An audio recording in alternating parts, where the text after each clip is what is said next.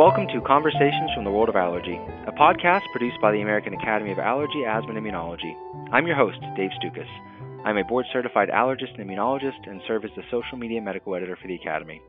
Our podcast series will use different formats to interview thought leaders from the world of allergy and immunology. This podcast is not intended to provide any individual medical advice to our listeners. We do hope that our conversations provide evidence based information. Any questions pertaining to one's own health should always be discussed with their personal physician. The Find an Allergist search engine on the Academy website is a useful tool to locate a listing of board certified allergists in your area. Finally, use of this audio program is subject to the American Academy of Allergy, Asthma, and Immunology Terms of Use Agreement, which you can find at www.aaai.org. Today's edition of our Conversations from the World of Allergy podcast series offers continuing medical education credit. The American Academy of Allergy, Asthma, and Immunology is accredited by the Accreditation Council for Continuing Medical Education to provide continuing medical education for physicians. Information about credit claiming for this and other episodes can be found at www.education.aaai.org forward slash podcasts. Credit claiming will be available for one year from the episode's original release date. Today, we are pleased to welcome Dr. Drew Bird, who is an Associate Professor of Pediatrics and Internal Medicine in the Division of Allergy and Immunology at UT Southwestern Medical Center in Dallas, Texas, and Director of the Food Allergy Center at Children's Health. Dr. Bird has extensive research experience investigating food allergen immunotherapy and has the distinction of being the initial recipient of the Academy's Howard Gittes Memorial Award. Drew Bird is the first author on the recently published update on conducting oral food challenges, which was published in the January 2020 issue of JACI in Practice and will be the topic of today's conversation. Neither Dr. Bird nor I have any disclosures relevant to today's discussion. Dr. Bird, thank you so much for joining us and welcome to the show. Thank you so much, Dave. It's good to be here. All right. Well, I know that this is going to be a, a, very interesting conversation, and I'm sure it will benefit a lot of folks who are listening. But let's start with some basics. So, just can you define what an oral food challenge is for us and, and kind of walk us through what that involves? Sure. I think, you know, oral food challenge is something that allergists are very familiar with. It just really refers to that procedure we do in the office where we have a patient who we believe, in most cases, is not likely allergic to a food or has outgrown an allergy to a food. And we take a serving of that food, divide that into small portions, and give that serving over about an hour time frame, and then watch the patient for a successive period uh, when we're looking to see if they still have an allergic reactivity to the food. So basically, you're just having somebody hang out and, and eat in the office setting. That's pretty much it. Yeah, we have them hang out and eat and uh, do it very carefully and in a measured way, and of course have safety parameters in place to make sure it's done appropriately. And if the patient has an allergic reaction, that we're prepared and ready to treat it. Yeah, and you mentioned that allergists are well versed in this, but do we have any sense of, of what percentage of practicing allergists currently offer oral food challenges? Uh, and along those lines, is this something that is really only to be done in academic centers, or can it be done anywhere?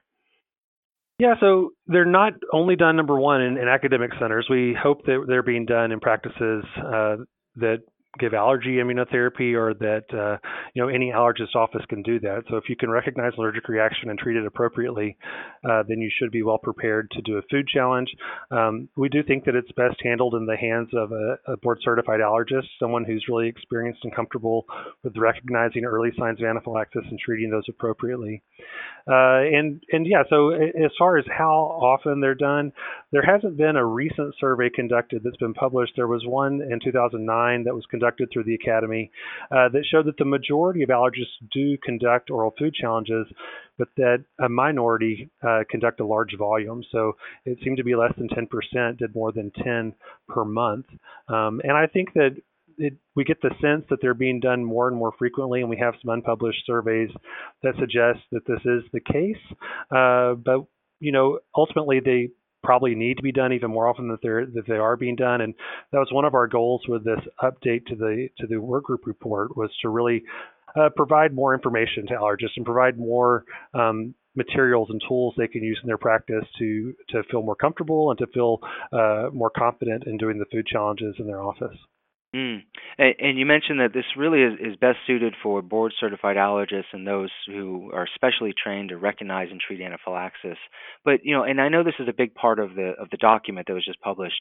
Um, help us better understand what type of preparedness is necessary for anyone, especially allergists who are conducting oral food challenges in their office setting.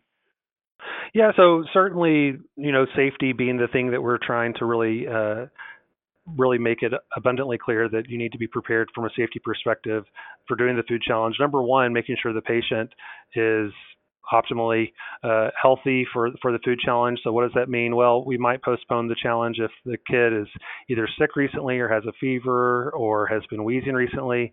Um, if they've had uh, albuterol use or short-acting beta agonists in the last 48 hours, you might want to reschedule. If any of their allergic disease is un, uh, not well controlled, we'd, we'd reschedule. And then with our adult population, we think more about things like pregnancy or unstable cardiovascular disease or concomitant beta blocker use. Those being reasons we might postpone. So number one, it's making sure that patient is ready. And then when we look at safety, um, we're really talking about you know office setup? How how can we make the staff aware that a challenge is being done? How can we make sure that they are prepared to recognize the reaction? So keeping the patient number one in a well monitored location somewhere close to a nurse's station or somewhere where someone can really see the patient if in case uh, signs of allergic reaction develop. And then having the clinic prepared in terms of having emergency medications available having monitoring equipment available, having a physician uh, readily available to be able to, to recognize and treat the reaction should that be necessary. Mm. And is it necessary for the, the actual office space to be directly um, next to an emergency department, or does that seem like overkill? I certainly don't think it's overkill. I mean, optimally, you know, someone would have emergency services nearby, uh, but you don't have to be next to a hospital to do a food challenge. So, uh, you know, doing that patient assessment number one and making sure that that the patient is someone who it is safe to conduct a food challenge is the first priority. And then if you think it's safe to do a food challenge and you're giving allergy shots, then hopefully you have a plan in place in your office where you um, have access to emergency services. So whether it's quick access to an emergency department or just having uh, EMS nearby, that, that you have a plan in place where they can be there and transport a patient to a hospital if necessary is, is really part of that preparedness that's important you know, you know, so now that you've really talked about all the things that can kind of go wrong and being prepared just in case, are oral food challenges safe to do? You know, they really are safe. So I, I think that uh, there have been some recent incidents in the around the world that um, have shown that they uh, are not uh, free of, of any possibility of fatality. It, it has happened. It's extremely rare, um, but the really you know the the important thing is that if if they are being done they're being done in a carefully monitored situation. And like i say when we do food challenges we, we think of kids having food challenges especially or adults um, in practice primarily when we think it's likely they're not going to react. So we're we're looking at patients who either have a, a history that doesn't suggest reactivity or they have serum IgE testing or, or skin test results that suggest it's most likely they're going to be tolerant. And so the majority of times, these are going to be low risk oral food challenges in patients who are likely to do just fine.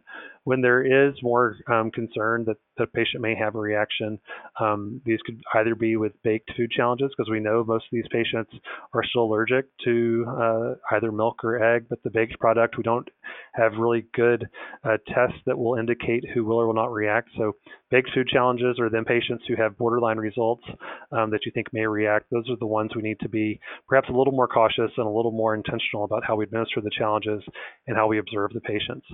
Mm.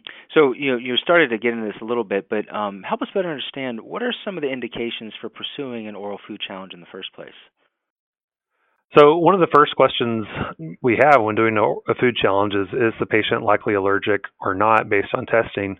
Um, and so you want to look at the serum tests and the skin testing, and especially if those are not consistent with the patient's history or if the values are highly suggestive of the patient being able to tolerate a challenge, then we do a challenge. Because as I mentioned, most of these challenges are low risk challenges, so we're looking at kids who are likely to pass. Um, and so if, if there's any disagreement in the testing and the history, uh, or if the values are very low and you think they're likely to have outgrown the allergy, then you really want to, to offer the challenge. Uh, you know, another time when you might take a little more risk is if the child has multiple food allergies so a lot of times these kids are on highly restrictive diets, and um, you might consider for that patient that the benefit of adding in additional foods um, would outweigh uh, the risk of, of having a reaction during the procedure. So, in other words, maybe their their egg IgE, for instance, is um, is closer to three or four uh, instead of two or less. So if the IgE of egg white is two or less, we consider the patient to have a 50% chance of reacting or better. So if this patient is, you know, five years old, the egg value is is a little bit higher. Then uh, if the patient has an overly restrictive diet and and some of these test results have, for instance, fallen over time, then you may have uh, benefit of adding that to their diet, and there may be a chance they could could pass the challenge. So you'd want to be a little more uh, give a little more consideration to possibly doing a challenge that otherwise you might not do. We also uh, oftentimes see patients with atopic dermatitis or eosinophilic esophagitis who are avoiding multiple foods, and that might be a number of reasons. So those patients are either possibly avoiding the food for atopic dermatitis because there was a perception that the food was triggering their disease, or the eosinophilic esophagitis, the same thing. Um, and so they've avoided the food for a prolonged period of time. In most of these patients, there is some evidence of sensitization. So either IgE levels are detectable or a skin test is uh, positive, perhaps uh, moderately positive and the patient importantly has this history of previous tolerance. And so we know if there's previous tolerance with a prolonged period of avoidance, there's a chance then of allergic reactivity with reintroduction. And so those are patients that we would perhaps bring in for an observed food challenge. We also look at food challenges um, when we're looking at tolerance to cross-reactive foods. So, you know, the example that comes to mind for this would be, for instance, you have a birch pollen allergic patient who uh, has a positive test to peanut and has been avoiding peanut for a prolonged period of time. Um, maybe they tolerated it in the past, or maybe they've never had it, but they're now birch pollen allergic. And when you do additional testing, perhaps looking at component testing, you see that the uh, IgE is uh, specifically elevated to Ara h 8, and so that would indicate um, that the patient is not at high risk for anaphylaxis with ingestion of peanut, uh, and so they they might be someone that you would bring in for a challenge to peanut. And then, uh, you know, another scenario where we uh, will do a food challenge is for patients have pollen food allergy syndrome. And, you know, patients with pollen food allergy syndrome typically are not at risk for systemic reactions. They're typically local reactions. Um, but certainly, uh, with these patients, there is often tolerance of food when it's processed. So, for instance, um, if they react to a fresh apple, if the apple is then placed perhaps in a microwave for 15 to 30 seconds, that may be sufficient contact with heat to denature the protein so that they don't have any lip swelling or oral tingling um, with ingestion. And perhaps they're afraid to try that at home. And so those patients may be brought back into clinic uh, to perform a challenge. So it sounds like there's a, an array of indications, both at, at the time of diagnosis, especially that's questionable, and also once people have established food allergies. That sound correct? Yeah, that's correct. Yeah.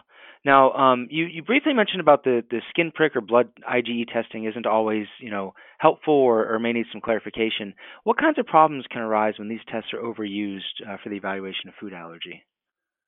Yeah, you know, Dave, I think this has been uh, a soapbox for both you and me for a long time, right? Mm-hmm. We've um, we've both experienced that uh, in our practice of just seeing a lot of patients who have been misdiagnosed because of the use of what I call food panels, um, just these broad array of tests that are often done. And that, you know, oftentimes, and I, I know in your experience as well, we see patients who have a history that may or may not have anything to do with food allergy. So you see patients who have things like chronic rhinitis or have had some idiopathic urticaria or or have even just had something like headaches and have gotten tests done. And oftentimes these individuals have a number of tests on the, the food panels that, that are positive. And so uh, the, the food panel testing or the food IgE testing is useful when you have a patient who comes in and they say, you know, I, I for example, ingested a peanut and I had some lip swelling uh, within 30 minutes of ingestion. Um, do you think I'm allergic to peanut? Well, you can order that test and it confirms that history. But if you take the patient who says, I have headaches every day or I have abdominal pain that comes and goes, and you order this test, especially in someone who's pollen allergic, you're likely to get a number of positive results that really have no useful uh, predictability in the patient. So, in other words, uh, yeah, the the wheat IgE is positive, but the patient had a sandwich with with wheat and and the bread for lunch today. So clearly they don't have immediate reactivity to that food. So yeah. I think you know you know part of the thing that we try to get across, especially, is judicious judicious use of testing. So being very selective in patients who have IgE testing, making sure that history supports that reactivity. And then oftentimes, as you've experienced, the patients who have been misdiagnosed And oftentimes, what happens, especially in our tertiary referral center, it may take a while to get the appointment. And so, while they were eating peanut butter, for instance, now they've been avoiding peanut for the past year or two years, and they have an elevated IgE test. And you know, you, you wonder because in some circumstances, certainly allergic reactivity can return after periods of avoidance. And so, these are patients that we then say, why don't you come back in and let's do an observe challenge to see if you um, are uh, able to tolerate the food or, or if you are in fact now allergic. Yeah, that's great. That's a great explanation. And you know, I like to say that allergists, you know, quote unquote, cure food allergies all the time just by basically having people eat the food that they were eating before without any problems, but then stopped eating because of some silly test that was done. So right, right. No, that's exactly right. Yeah. Now, does a patient need to have completely negative allergy testing before you consider an oral food challenge? No, absolutely not. And so, you know, what we're looking at when we look especially at serum IgE testing or even skin testing is just that likelihood that they're not allergic. So we know our testing isn't perfect, and certainly there are some centers or circumstances where you might be a little more aggressive um, with testing. But for the majority of allergists in practice, we're looking at these patients who, though the testing isn't completely negative, um, let's say for milk or egg, for instance, the IgE when the child was younger was well over two. Maybe the IgE was five or even 15, but now they've gotten older. The IgE has dropped to what we consider a 50% predictive value, so about two or less. If the IgE is two or less for milk, egg, or peanut for a patient um, who has a history that suggested they were previously allergic, then they have a high likelihood of, of passing a challenge. And in addition, if the skin prick test has begun diminishing in size, um, then we may consider, even though it's not completely negative, it's in that intermediate interpretability range where the only way we can say for sure whether or not they will tolerate the food is to then proceed with the food challenge. Okay. Um, now you mentioned this before, but I, I think it merits um, just a reiteration, just so everyone understands. And now, as we sort of get through the the nitty gritty details of conducting the oral food challenge, um, say somebody goes through and they have an oral food challenge scheduled. Uh, what kind of assessment needs to be done that day um, in in order to consider whether you can proceed or whether you need to postpone for safety considerations? Yeah, so as soon as the patient gets in, you want to ask that history of, of number one, have they been ill recently? Have they had fever? Have they had any wheezing or coughing?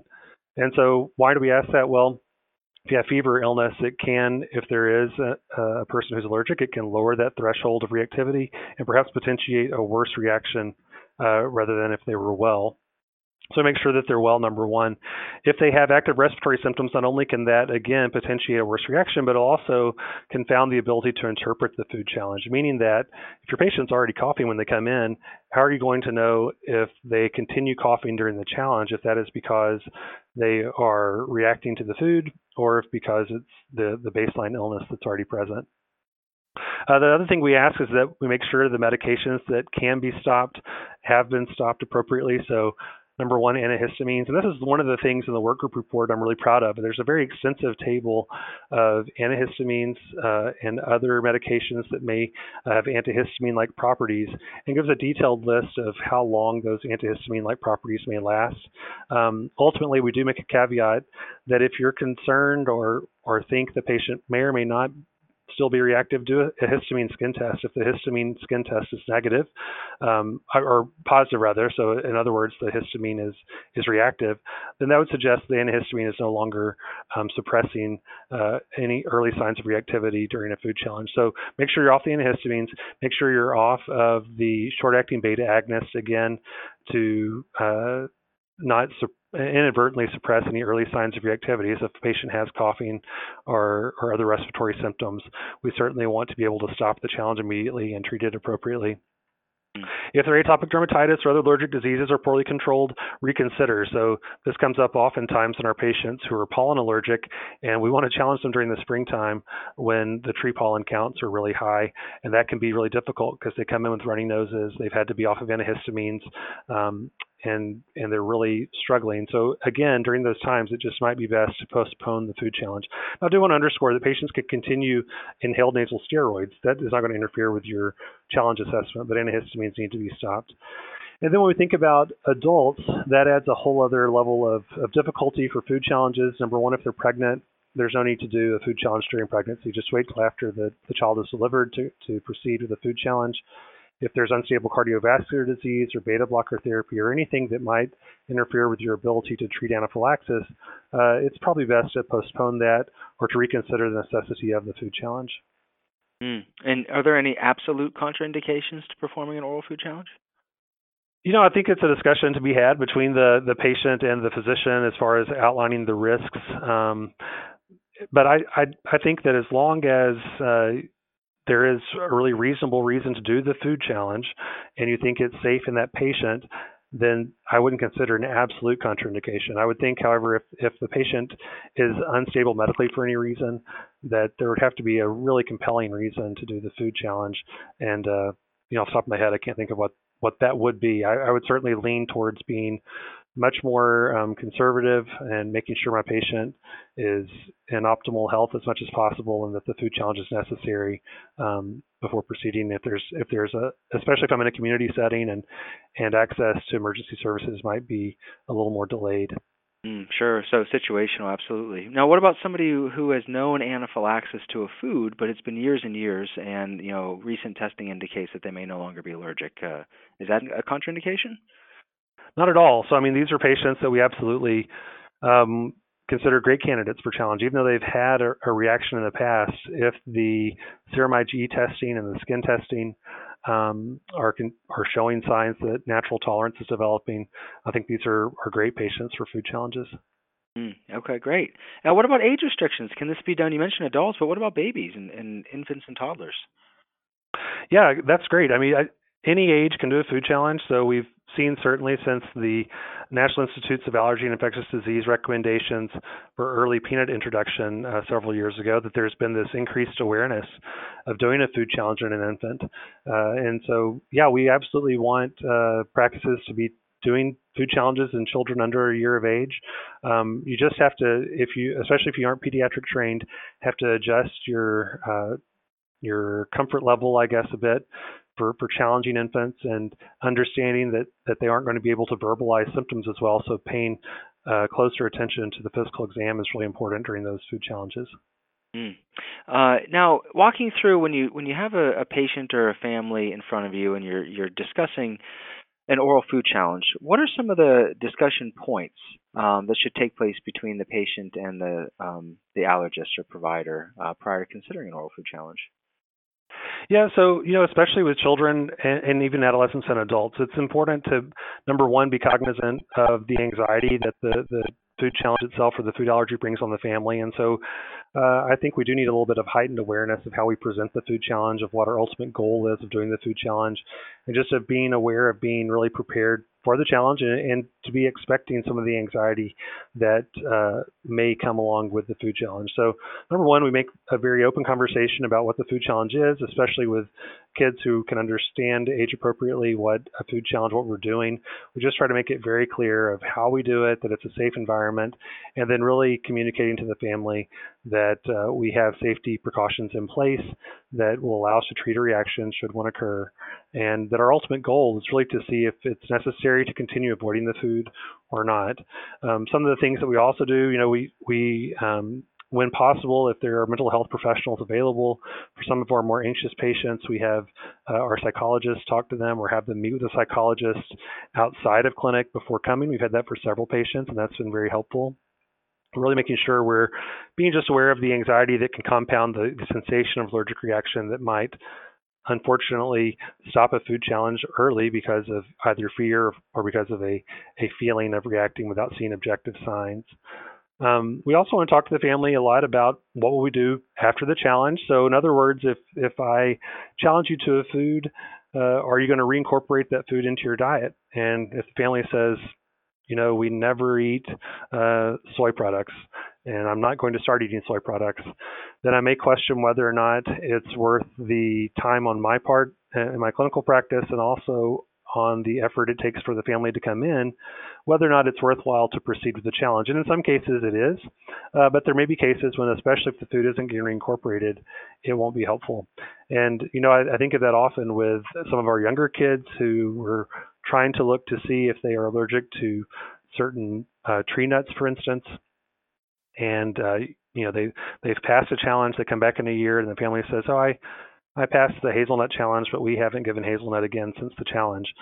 Well, as we all know, there is a chance of allergy developing when you have avoidance of a food, especially if there's evidence of sensitization in the past.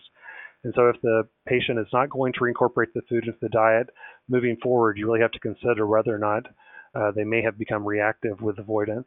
Um, so those are things we talk about up front, just being prepared of what to expect after the challenge and then what to expect during the challenge itself. Mm. And uh, what about any practical tips you can offer us that you, you tell either families or patients to bring? Uh, you know, like uh, yeah, they're going to be there for a while. So do you, do you have them bring you know things to keep them occupied, or should they bring their own epinephrine auto injector, for instance? So we don't have them bring their own auto injector. I suppose some practices may do that. Um, we actually draw up our own epinephrine, but um, certainly uh, having an auto injector either brought in by the family or having one provided by the clinic is really important, and, and that's a necessary thing to have during the challenge.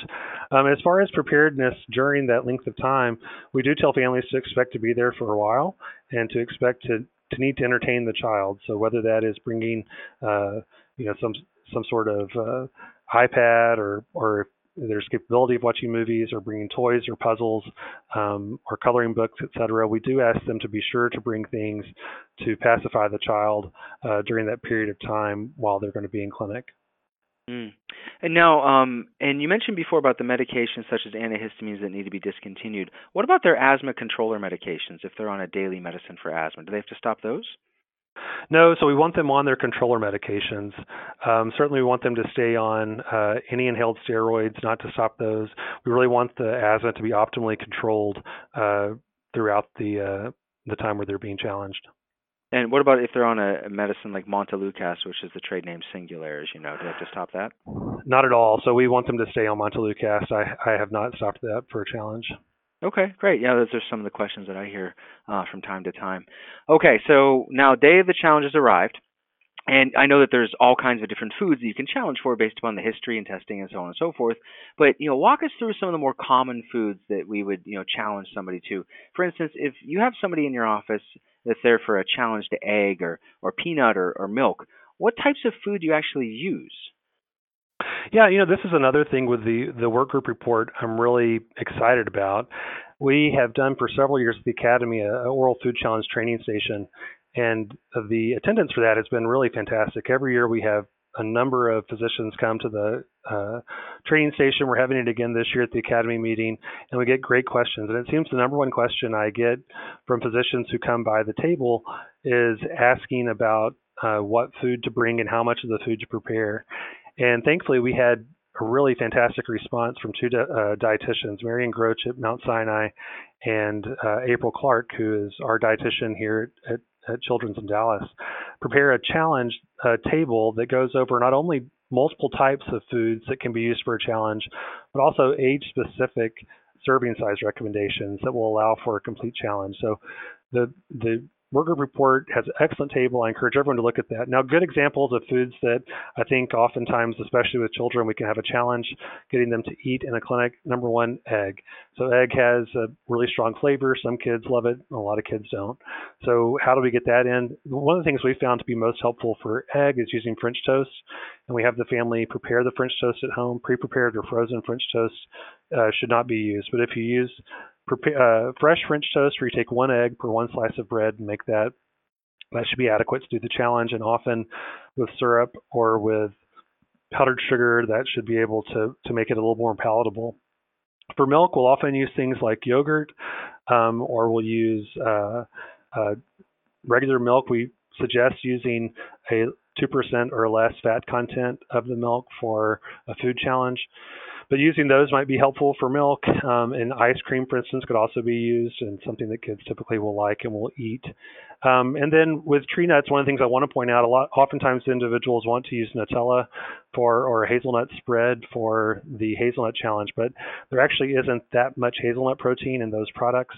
Those are primarily milk based, and there's less nut. So uh, for the nuts in general, we ask parents to bring them in in the shell um, or from a facility that guarantees they aren't uh, processed with other nuts. if they can't find those types of nuts, then we wash them in clinic just through a colander and uh, and serve those, which should be fine. Um, and a lot of the nut butters can be used again, assuring that they're not cross-contaminated. Uh, but with hazelnut itself, again, we would suggest using um, just the actual hazelnut itself. And what if you, uh, you know, can you mask the taste for some of these foods? Is it okay to use things, you know, like chocolate syrup or jelly or things along those lines? Absolutely. So we have um, a, section in the workgroup report on using masking agents, and there are flavorings, things like um, chocolate flavoring or, or, peppermint or orange flavorings, for instance, can be used to mask some of the stronger flavors. Of course, if you're doing a blinded challenge, that becomes really important. But mm. even if you're not doing a blinded challenge and the flavor is just really strong, one of the things you can also do, especially with some children, smaller children, is to use sauces. So, like ketchup, for instance, could be used to, to dip the uh, the food in. If it's egg, um, would be a good example of, of something they would would be able to then uh, perhaps tolerate better because of the flavor. Mm. And what if somebody gets through, you know, let's say half of a challenge or three quarters of the way, and they haven't quite reached the the amount of protein you want to see them ingest, but you know, especially a young child, they're just done for the day and they refuse to eat anymore. Uh, how do you handle those circumstances? And say they haven't had a reaction. Yeah, there isn't a set rule for what everyone should be doing on this. In the work group report, we talked to the uh, the authors and to some others in the in the academy who were well experienced with food challenges to find what the general consensus was. In general, we felt that if the patient ingested at least half of the total serving, that uh, in circumstances, especially where it was unlikely the child would react, it might be reasonable to continue ingesting half and then gradually increase at home till they got to a full serving. Um, if the child, though, refuses to eat more than a bite or has less than half of the total serving, uh, we would say it was an indeterminate challenge and try to bring them back another day to, to do again. Mm, gotcha. Um, now let's let's talk about some of the key areas included in the recently published update. You mentioned this before, but I'd like for you to hear more of your thoughts regarding the section on psychosocial considerations. Why is this so important, and, and what does this new section address? You know, I think the, that the psychosocial considerations aspect of this is something that uh, we actually added in uh, after we'd already gotten started, and and mm. there has been uh, more awareness over the psychosocial aspects of allergy in general, but certainly in food allergy, that unfortunately don't seem to have been well addressed uh, for years and are getting more attention now. So we had the the fortune of having uh, the input from a psychologist uh, who is um, at Ch- Children's National. It's Linda Herbert, and she's fantastic. She focuses her work on uh, food allergy, and she actually helped author that section. But what we're really trying to think of and, and bring awareness was just that bringing in again that attention to the aspect that these food challenges can be anxiety provoking for our patients. And so we really want to, number one, be aware of the anxiety, talk about it if there is significant anxiety at baseline or related to foods, to uh, employ the uh, expertise of psychologists who are either in our clinic setting, and most of us don't have those in our clinic setting. So looking within the community to find psychologists who are comfortable with food allergy and aware of what a food challenge is and how to uh, really inform these these patients um, so that they feel confident and prepared to really put the anxiety associated with the procedure itself at bay and help them to proceed with the food challenge again to allow us to suppress subjective symptoms that might be more anxiety provoked and to, to more easily look for objective symptoms of reactivity. What are some of the common subjective complaints that people will have if they have anxiety surrounding their food challenge? They may you know immediately say oh my mouth itches or my stomach hurts or they may just have a complete food refusal where they just refuse to eat altogether. Um, sometimes you can see patients especially it seems more commonly in adolescents or adults a lot of subjective throat symptoms. So uh, my throat feels like it's closing or my throat is swelling or i can't breathe. Things that might make you think more of vocal cord dysfunction type of symptoms can often be uh, similar to what we see in in some individuals who've been avoiding the food for a long time, or this is often the case we see in some of our adults who, you know, the the history might be I just walked into a room and I saw across the room that there was a, a bowl of nuts and I all of a sudden felt my throat closing. Mm-hmm. But if you saw the patient, even though they're in significant distress, uh, you you don't see physical signs of reactivity. And so when you start to see those sorts of signs or symptoms, you really want to make sure we're getting our psychologists involved to help us to differentiate for the patient, giving some biofeedback and uh, trying to understand what is a, a, uh, objective reaction to to the food and what is not. And in some clinics that have the capability of doing uh, laryngoscopy and nasal rhinolaryngoscopy and taking a look to see if there is either any sort of vocal cord dysfunction or abnormal vocal cord movement or objective swelling that can certainly be helpful. We don't have that in my clinic, but on our adult side, Dave Khan does have that capability and often does that for many of the patients who have uh, more subjective complaints without objective findings for, for any allergen. Do you ever um, address this ahead of time? I know you have this discussion with families or with patients, I should say, about the psychosocial part of it, but do you actually specifically say uh, a normal subjective response is throat tingling or itching or things along those lines? Uh, for sure. So usually the discussion is often with adolescents. Um, I personally do not see adults. So the adults uh, in our practice are seen uh, by our internal medicine colleagues, Dave Khan and Becky Gruchalla and Chris Wysocki, but they're seen over um, primarily in the outpatient adult clinics. I do see some adults on the inpatient side, but not as often with food allergy. For the adolescents, what we tend to see is that those adolescents report uh, oftentimes the, a subjective throat swelling experience whenever they come into contact with the allergen. So it it might be the patient that um, is just whenever they're around the allergen or when they see the allergen, they feel like they're going to have a reaction. So I approach this first of all by normalizing their experience and letting them know that this type of complaint is common. And certainly we often see it, especially in adolescents who may have had a, a bad reaction in the past or who have a fear of having had a bad reaction. They may not even remember the reaction, but it was so long ago that they they really have this significant fear of having anaphylaxis. And the often ex- experience that I again normalize with them is that it's not uncommon to when being around the allergen to experience a feeling of throat closure or difficulty breathing without having any other objective signs.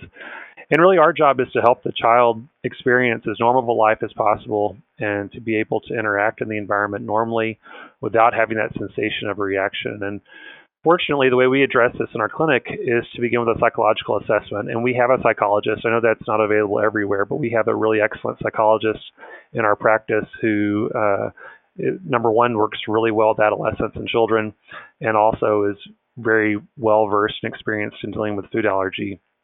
And so she offers counseling uh, to these families to really do a, a, really thorough assessment. She offers tools for helping to manage anxiety and to prepare um, for just that sensation of anxiety that patients may be having. Uh, she does some biofeedback uh, with the patients being um, near the allergen and then also um, some exposure challenges, which what I mean by that is that oftentimes the patients will uh, have the allergen brought into proximity with them and um, then she'll kind of walk them through that experience and what they're feeling and uh, and help them understand uh, you know the feelings they're having. And for some of those patients they, we do then progress to oral food challenges if necessary but that's often not the end goal for the patients. Oftentimes the patients really don't even want to eat the food in question and it comes to mind i had a patient very recently who had this experience with an orange and the patient had no desire to eat an orange. She felt that the oranges could be easily avoided uh, in terms of eating but the problem was that the smell of anything citrus triggered what she perceived as an allergic reaction. And unfortunately, this often resulted in uh, epinephrine being given and a trip to the emergency room. And this had happened on multiple occasions, and it was really impairing her ability to go to school or to uh, perform her normal activities. And so she was able to work with our psychologist, who was able to bring her around an orange. Uh, she was able to even smell an orange and even hold an orange with it being cut. And just this this experience of working over time, it took months, but being with our psychologist was incredibly beneficial for the child and the family. And again, the child never really wanted to eat the orange, but having a psychologist available who was able to help her and her family, very importantly, interact in their environment uh, normally and safely, that can be tremendously helpful for the family and really improves their quality of life. Oh, that's fantastic. Oh, that's great. Uh, you know, another updated section discusses uh, something you mentioned earlier, and these are issues that are unique to baked milk and baked egg challenges. Tell us what the term baked means, and why is this different from other food challenges? Yeah, so when we're looking at baked challenges, typically we're talking about uh, a milk or egg product in particular that is cooked in a wheat matrix, meaning something like a muffin or a cake or a cookie. The reason that's important is that a large percentage of milk and egg allergic patients, even though they're reactive to lesser cooked forms, so may react to cheese or to uh, liquid milk, or they may react to scrambled egg or boiled egg or fried egg.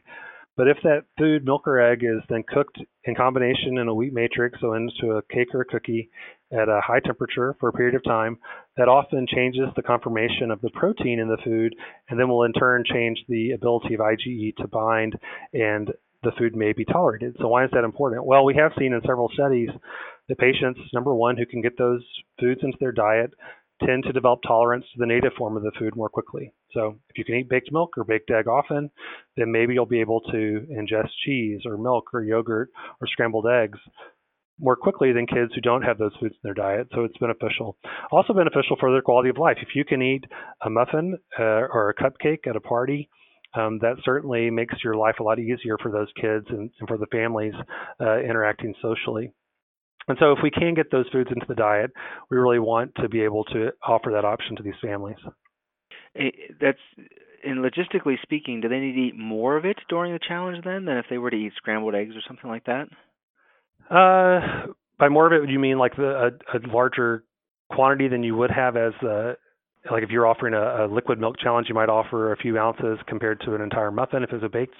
Yes, exactly. Yes. Um, you know, I mean, I think one of the questions that I have before we do these challenges is number one, I I don't often do baked baked milk challenges, especially in kids under a year of age, just because it's not a common part of their diet. Mm. So I, it, while theoretically, yes, you would want the child to have, uh, you know, a certain amount. I don't think it's possible to make a child, especially an infant, eat a larger amount than they're going to eat. And so I think you you kind of uh, run into a problem where you don't really have any benefit from doing the challenge if you start too young. That being said, in general, we feel like if we can get a patient to eat what we consider a regular serving of the food, so if it's a cupcake and the child is 18 to 24 months, it might be half of the cupcake or, or maybe the full cupcake. Um, but we wanted in general try to approximate what that standard serving would be for the child. Now, when you look at the protein amounts in those in general, you're especially if you look at the Mount Sinai studies, you know most food challenges in general we say three grams of protein or more to declare a, a challenge as um, conclusive. For the baked challenges, you can't get that much protein in. It's just uh, they aren't that protein dense. And so you're looking at around, I think the Mount Sinai studies were like 1.3 grams of milk protein or 2 grams of egg protein per serving. Um, so in general, you're getting a little bit less protein exposure than you would on an, uh, a non-baked challenge. Mm, okay. Uh, you know, something I hear quite frequently, especially from parents, is this conception that um, infants and toddlers are at increased risk to have severe food allergy reactions since they're tiny and they have smaller airways and they can't really communicate very well. Is that true? That's not the experience I've seen or the experience that's been reported. Typically, we'll see with children, especially when food challenges, challenges are done carefully and done in a very intentional manner. Uh, if the food is given slowly over time, uh, we often see you know, reactivity with most kids, what you're going to see the first sign being a cutaneous reaction, so seeing urticaria or hives or flushing. Not always the case, but you tend to see in kids more often a, a first sign being a skin reaction. Uh, and of course, again, as, as you see the objective reactions is when, when you really want to call the challenge and not push um, to, to make the reaction worse by giving large amounts. But in general, they can be done very safely. Mm. And on the flip side, are there unique aspects pertaining to adults other than pregnancy, which you mentioned before, uh, that we need to be considered before doing an oral food challenge? Yeah, so I think the anxiety component for adults we expect to be more common, uh, and so being aware of the anxiety or the sensation of of throat closure, having laryngoscopy available if possible is certainly very helpful. Or spirometry may be helpful, especially if you think there's some paradoxical vocal fold motion that may be helpful. Um, with adults, we're more likely to do challenges for pollen food allergy syndrome or oral allergy syndrome. Um, so that just subjective sensation of oral pharyngeal itching uh, will be something that's really important. Um, we tend to see other types of food allergy in adults more commonly or adolescents, things like food dependent exercise induced anaphylaxis. Um, so you may have to rethink how you do the food challenge for those patients. There isn't for for food dependent exercise induced anaphylaxis, there is not a standard protocol that's commonly you know widely endorsed or accepted. But in general, these are patients that we suggest they have evidence specific IgE for the food, that they eat the food without having any symptoms outside of exercise And then if you exercise challenge the patient within uh, an hour of exercise, uh, for instance, that they will then have uh, an allergic reaction. So we have to do an exercise challenge in clinic to, to see the reaction for those patients. Um, the other thing to be aware of, again, are the concomitant medications they may be on. So cardiovascular disease being something that can really uh, interfere with the ability to treat a reaction or may worsen or potentiate an allergic reaction, making sure those things are stable and then other medications if they're absolutely necessary, just making sure that that uh, they're paid attention to before the challenge begins. Mm. You mentioned this before about the blinded challenge. What is a blinded challenge, and when should that be used as opposed to just you know feeding somebody the food? Yeah, so if we think about a blinded challenge, we think about it, you know, kind of pretty broadly in terms of the first thing people usually think of is the double blinded challenge. So a double blinded challenge is when I the physician doesn't know and the patient doesn't know if they're actually getting the food or if they're getting a placebo. Um, and those are not commonly done in practice. Usually those are done for research uh, settings and and um, they're several typically a two day process. One day you're giving placebo, one day you're giving the actual food. Um, and more commonly done in practice, especially as you've alluded to for adults, would be a single blinded challenge, which is again where a placebo is given and the the, the food allergen is given separately. Um, but the patient is blinded to whether they're getting the, the, food or not. And again, we often do that when there may be a strong anxiety component, um, and the patient uh, is really influenced by the the thought of even taking the food. So in, that circumstance, we may prepare food, uh, mask the flavor, and then give the food um, in that manner to see if we can kind of uh, help to eliminate that subjective sensation of anxiety associated with eating the food.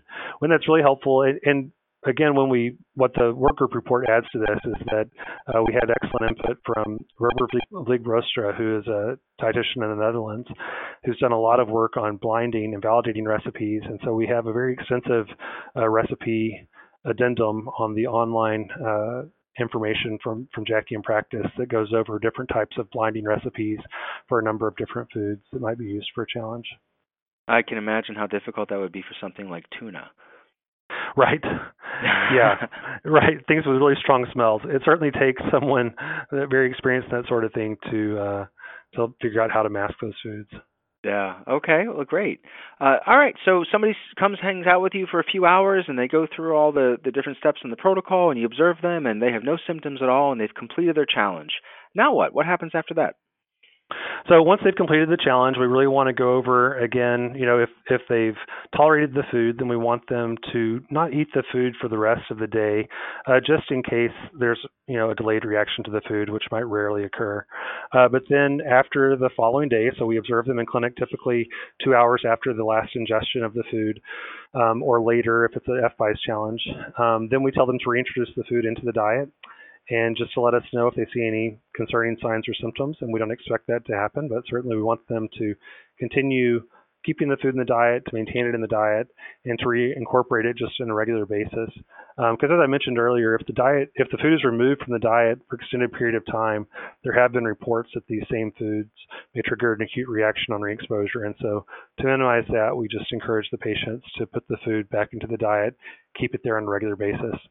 Um, we want to update any emergency treatment plans. So, for instance, if this is a school age child who has a food allergy action plan, then we want to modify that and give them one that's accurate, help to uh, allow them to liberalize their diet at school and to give any school paperwork that might be um, necessary. Um, any concerns that are there at the end, we you know make sure we set aside time to talk to the family and just make sure that they're comfortable with what's happened and that they're understanding of what what is is uh, what the future looks like. Now, for a, positive food challenge, if the kid reacts to the food, um, then we again reinforce avoidance. Uh, we observe them for a longer period of time. Typically, we observe them for about two hours after resolution of the symptoms. Um, and maybe longer if it's longer and they have to go to the emergency room.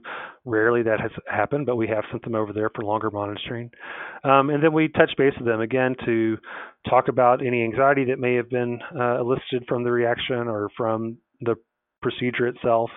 And if we need to make a referral to any mental health professionals, uh, we're again very um, aware of that need, and we discuss that with the families and, and ask them to help us stay aware if, if they notice any signs or symptoms that the child has developed new anxiety or is having any problems after the food challenge.